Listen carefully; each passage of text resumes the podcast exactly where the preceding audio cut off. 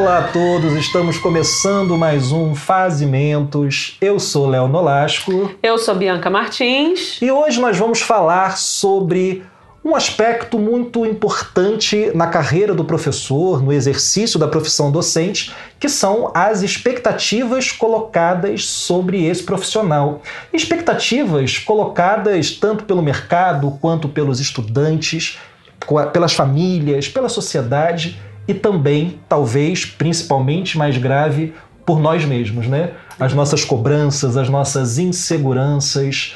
Vou começar te perguntando, Bia, é, você como professora, como coordenadora, né? É, como você, como você avalia as expectativas colocadas sobre o professor hoje? É, nossa, eu fui coordenadora já tem um tempão, esse local de fala já não me pertence há algum tempo. Vou falar do, do meu local que é como professora, né? É, eu vejo, quando eu penso nas expectativas do professor, engraçado, quando eu começo a planejar um curso, vou falar da minha experiência, eu sempre tento me colocar no lugar do aluno em relação às expectativas que ele tem para aquele relacionamento, né, para aquele momento de, de aula, né? E é engraçado como, como eu pensando, projetando minhas expectativas a respeito das expectativas dos alunos, é tudo uma série de expectativas encadeadas. É, a gente tem ainda essa coisa de, cara, eles esperam que eu saiba tudo sobre isso, né? Eu tenho que estar preparado para ter uma bibliografia bacana, estar em dia com a bibliografia, né? É, eles esperam que eu pense em metodologias interessantes, né, para aquele momento não ser chato, ser Atraentes, produtivo, né? atraente, né? É, então, nesse, esse momento de planejamento de, de, de, uma experiência de aula é um momento onde as expectativas ficam muito na minha cabeça, né? É, e eu vou tentando conciliar com que o tamanho da minha perna, né? Com o que eu acho que posso e também com as minhas próprias expectativas é, a respeito deles, né? O que, que eu espero deles também, né? E aí eu vou te devolver, Léo. Esse diálogo, né? Vou Agora, te devolver sabe... perguntando sobre as suas expectativas. Então, eu, você estava falando, estava pensando no seguinte: a, a gente começa a planejar um curso geralmente antes de conhecer a turma. E aí surge um problema que na minha cabeça eh, eu não sei ainda qual é a solução. Estou tentando a cada semestre eh, Será que ver uma. Eu não sei, mas assim, eu, quando eu falo da solução, é um, um, modo melhor de fazer do que eu tenho feito até agora. Porque você chega no, no começo de semestre ou no começo de ano, você não conhece a turma. Então, supor que aquelas pessoas têm expectativas sobre a sua aula, é, você supõe isso a partir de várias premissas que são ilusões né, que da nossa cabeça. É, expectativas pautadas em porcaria nenhuma.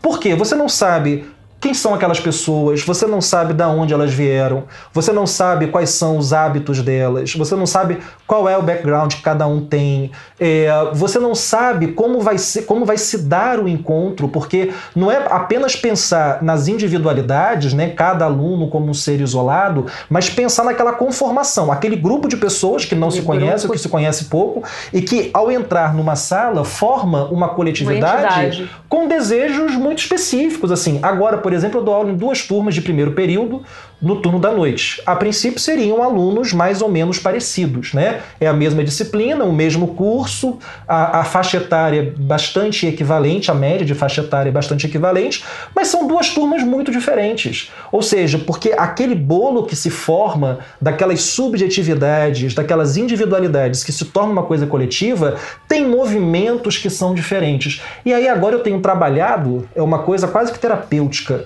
é, trabalhado menos ter menos expectativa sobre a minha ação e ter mais abertura para medir a temperatura de cada turma. Né? Então eu chego com um desenho das primeiras aulas, geralmente das três primeiras aulas, não escolho uma bibliografia previamente, até porque a, a, a, disciplina que eu dou é uma disciplina que vai mudando muito, eu trabalho com tecnologias, então as novidades vão surgindo. Mas o que eu quero dizer é que mesmo se eu trabalhasse com uma disciplina teórica mais, né, mais dura, assim, menos flexível, eu acho que é fundamental você ter pelo menos um mês de contato com aquelas pessoas para poder medir a temperatura delas, ver qual é, qual é o ritmo daquela turma, quais são os interesses. E ouvir mais, Bia. Eu acho que a gente escuta muito pouco e a gente tem muitos pressupostos quando se torna Muitas professor. Né? né? É, pensando nisso, é, a gente também, eu, eu, isso, isso tem muito a ver com o campo do design, né? É, quando a gente pensa no nossos, nos nossos usuários, nos usuários das ações e dos objetos que planejamos, né? Ou seja, no campo do design a gente está, assim, é, é, a gente é, é formado para conhecer bem o público, para depois projetar algo para ele, né? Para essa para esse coletivo de pessoas. E realmente, né, na hora da gente projetar sem conhecer o público, realmente é, fica, fica é, muito na base da, da, da, da, ilusão, do abstrato. Né? As pessoas não têm cara de fato. Você planeja para uma massa sem rosto. Né? Agora, você, é... só, só te interrompendo, mas eu acho que foi importante que você disse. O designer, quando produz alguma coisa, ele produz para um público. Eu tenho a impressão de que muitos professores produzem a aula para si mesmo ou para um público genérico. Como é que a gente dimensiona isso? Como é que é um professor designer? O professor designer, né? Ele, como ele, ele, ele entende que a aula é um produto, né? Ou o professor fazedor, que eu acho que é isso que a gente está tentando falar aqui. O professor fazedor, ele entende que a aula dele é um produto direcionado a um público específico e como é que a gente pode atender as expectativas das instituições que nos contratam, que exigem que a gente planeje algo para um público que a gente não conhece. É, porque esse planejamento às vezes fica muito no plano da fala, do diálogo e ele não se materializa em coisas. Quando você traz a ideia do designer fazendo o produto, passa pela minha cabeça, sei lá, o cara prototipando experiências, né? Ou seja, a, a aula não é só você estar preparado para falar sobre sobre a teoria, preparado para fazer uma avaliação, para medir né, como cada um vai caminhando naquilo, mas é sobretudo você produzir também materialmente a sua aula. Você dá uma materialidade como autor daquela aula, ou melhor, como coautor daquela aula. Sim. Às vezes a gente não projeta a aula como se fosse de fato um produto nesse sentido, né? Algo que vai chegar a, a um público, Isso. que vai ser usado por aquele público. Exato. A gente não pensa no usuário quando vai fazer a aula. Então, é interessante né, essa dimensão que a gente chegou, né, Léo? Porque quando, quando eu entendo que o design e a educação têm uma sinergia gigantesca é justamente nesse aspecto, né?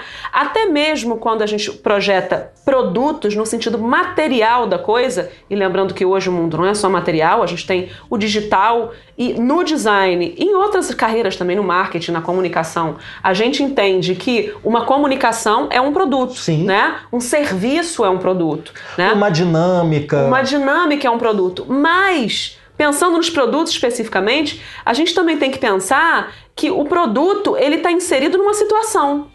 Então, até mesmo pensar nos produtos concretos, né? pensar um material didático, um vídeo que a gente vai passar, né? alguma coisa concreta que acontece durante a aula, ela está inserida numa série de outras experiências que acontecem ali ao redor que também precisam ser planejadas. Agora, por exemplo, a gente está tá falando de produzir coisas para cada aula e se esquece daquelas tecnologias educacionais que já estão nas salas de aula. É verdade. O quadro, que são o projetor, claro. Então, quando o aluno chega na sala de aula e olha para o quadro, qual é a expectativa dele? Que o professor vai escrever no quadro. Olha para aquelas cadeiras organizadas e dispostas daquela forma. As salas têm sempre quatro paredes, né? As salas, algumas que trabalham com mais tecnologia, tem, além do quadro, o projetor, né? Computadores. Computadores, né? Então tem toda uma pro forma, né? Tem todo um modus operandi da, da coisa funcionar ali naquele espaço.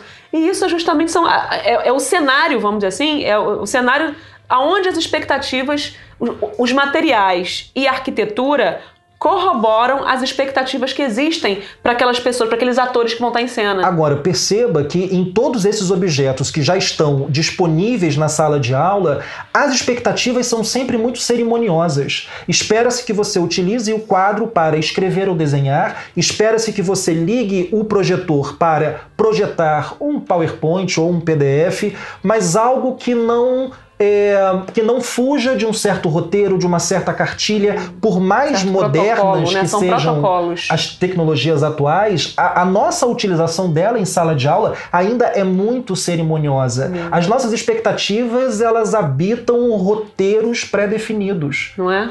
E isso é perigoso, né? Porque isso tira da gente a possibilidade da criação, a possibilidade da surpresa, da, da invenção de um cotidiano que não, que não deve habitar apenas os nossos roteiros prévios e as nossas expectativas, mas deve estar aberto também para o encontro. É.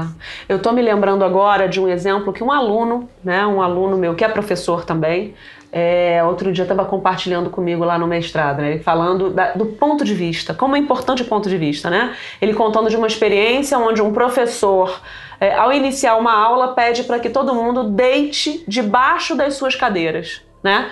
E observe as suas cadeiras deitado no chão olhando para cima. Olha, olha como na sala, na própria sala de aula podem existir diversos pontos de vista, mas a gente escolhe um como ponto de vista prioritário. E essa atividade que você narrou, ela é uma quebra de expectativa. Total. O aluno não chega nessa sala achando que vai ter que observar uma cadeira de cima para de baixo para cima. Imagina, né? né? E essa quebra de expectativa é interessante. Agora, é, é interessante também notar que a gente tem uma série de expectativas que são quase que autocobranças e auto, autoflagelos, né? A gente se coloca muito essa carga. Eu me lembro que durante a minha pesquisa de doutorado, eh, uma professora dizia para mim sobre a utilização do projetor, que ela não conseguia se adequar àquilo, e a frase dela me marcou muito. Ela diz: "Eu me sinto fracassada. Cada vez que eu chego na sala de aula, eu não consigo ligar o E projetor". o peso que ela coloca, a expectativa gigante que ela coloca em cima dela mesma. Que não é uma expectativa individual, Bia. É uma expectativa que está aí disseminada no É o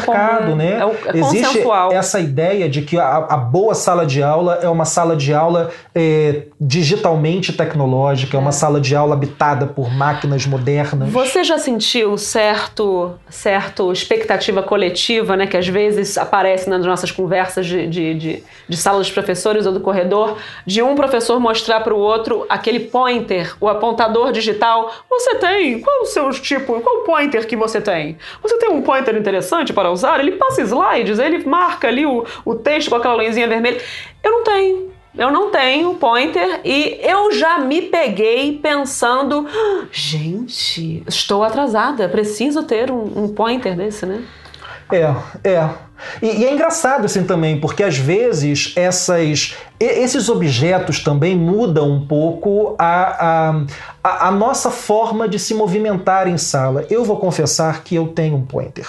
Porém, já não uso há muito tempo, mas eu precisava saber qual era. Porque de repente, com aquilo na mão, porque eu tive a minha fase PowerPoint, eu tive a minha fase Prezi, eu tive a minha fase. Né, o Prezi era ótimo, porque Sim. as pessoas tinham labirintite Sim, sim. do meio da sala de aula, com aquela coisa vai movimentando, eu fazia prese que virava de cabeça para baixo, fazia, girava 360, mas eu acho que todos esses objetos são válidos quando você se apropria deles e quando você se sente confortável com eles. O que não quer dizer que haja objetos que sejam é, impossíveis ou, ou devem ser impedidos em algum professor, não. É que a gente vai navegando em ondas que a gente mais ou menos conhece. Às vezes o pointer pode ser muito bom para uma pessoa.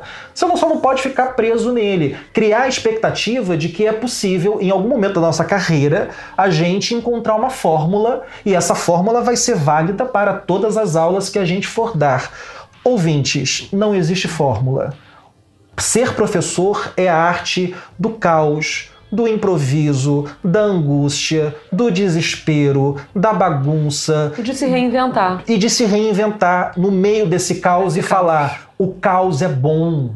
Porque eu acho que a grande expectativa que a gente tem que ter é aquela de Romper a levantar a expectativa. poeira. A expectativa é romper a exatamente, expectativa. romper, é se surpreender, é levantar poeira, é falar, gente, eu não tenho todas as respostas, mas o que eu tenho é um monte de pergunta que eu quero compartilhar com vocês. Acho que é por aí. E acho que é por aí. E é por aí também que eu criei agora uma expectativa que a gente precisa encerrar esse programa. Meu Deus. Desenvolver esses temas em outros momentos. Sim. Convidar os nossos espectadores para é, falar sobre as suas expectativas. Você que está ouvindo a gente, você que é professor, quais são as, as suas expectativas? Qual é o professor que você quer ser e que você às vezes não consegue? Quais são as suas angústias, os seus sonhos? Expectativa como meta é muito interessante, né? Eu acho que é legal a gente ter um, um elencar quais são as nossas expectativas, né? O problema é quando a gente fica preso a elas, né? A gente não consegue sair dali e se né, movimentar entre outras expectativas que podem chegar, algumas que podem se desfazer, né? A gente está sempre em movimento. E a gente tem que prestar atenção que algumas expectativas se realizam sem que a gente perceba. É. A gente também tem que ter essa dimensão. É verdade, o quanto somos reprodutores de expectativas que não nos pertencem. Exatamente. A é? expectativa é sua ou é de alguma coisa que está fora de você te infernizando a vida? É verdade. E assim coisa. terminamos é. e damos tchau pro nosso querido público. Gente, tchau, tchau. Até a próxima. Até.